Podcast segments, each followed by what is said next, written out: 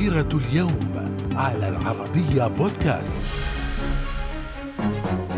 أهلا بكم إلى ذاكرة اليوم السادس من أغسطس. ففي العام ألف وثمانمائة وخمسة عشر النرويج والسويد تتحدان ضمن دولة واحدة، واستمر هذا الاتحاد حتى عام ألف وتسعمائة وخمسة. في العام ألف وتسعمائة وخمسة وأربعين الولايات المتحدة تلقي قنبلة ذرية سميت الولد الصغير على مدينة هيروشيما اليابانية، أدت إلى مقتل ثمانين ألف نسمة، وتلتها بعد ثلاثة أيام قنبلة أخرى هي الرجل البدين على مدينة ناغاساكي، أودت بحياة ستين ألف إلى ثمانين ألف نسمة.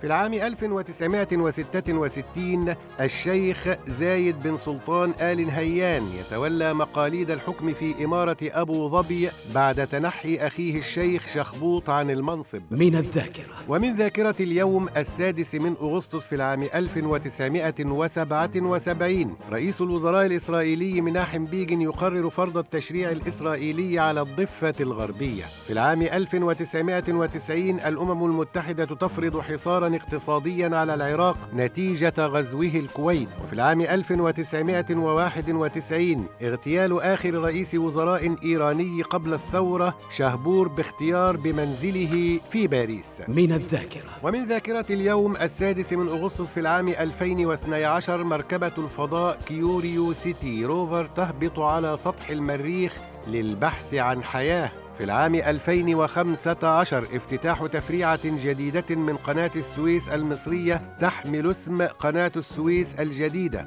بطول خمسة وثلاثين كيلو متراً. وفي العام ألفين وستة عشر افتتاح دورة الألعاب الأولمبية الصيفية ألفين وستة عشر والتي تقام في مدينة ريو دي جانيرو البرازيلية بمشاركة أحد عشر ألف رياضي من مئتين وست دول. من الذاكرة إلى اللقاء.